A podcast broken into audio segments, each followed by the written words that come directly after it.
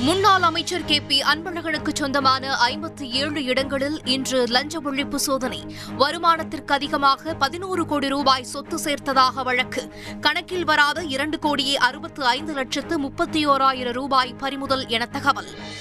பொங்கல் பரிசு தொகுப்பு கொள்முதலில் ஐநூறு கோடி ரூபாய் வரை முறைகேடு. எதிர்க்கட்சித் தலைவர் எடப்பாடி பழனிசாமி இன்று குற்றச்சாட்டு. குற்றச்சாட்டுகள் தொடர்பாக விவாதிக்க தயாரா என அமைச்சர் சக்கரபாணி சவால். இந்தியாவின் புகழை கெடுக்க சர்வதேச அளவில் முயற்சி நடப்பதாக பிரதமர் மோடி குற்றச்சாட்டு. வெறும் அரசியல் அல்ல நாட்டின் மீதான சவால் எனவும் பேச்சு. ஒகேனக்கல் கூட்டு குடிநீர் திட்டம் நான்காயிரத்து ஐநூறு கோடி ரூபாய் மதிப்பில் விரிவாக்கம். முதலமைச்சர் ஸ்டாலின் இன்று அறிவிப்பு. தருமபுரி மாவட்டத்தில் தொன்னூற்று இரண்டு கோடி ரூபாய் மதிப்பிலான திட்டங்களையும் தொடங்கி வைத்தார்.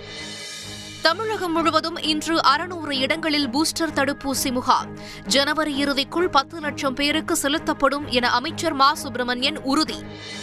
கீழடி சிவகலை உள்ளிட்ட ஏழு இடங்களில் நடப்பாண்டில் தொல்லியல் அகழாய்வு பணிகள். முதலமைச்சர் ஸ்டாலின் இன்று அறிவிப்பு.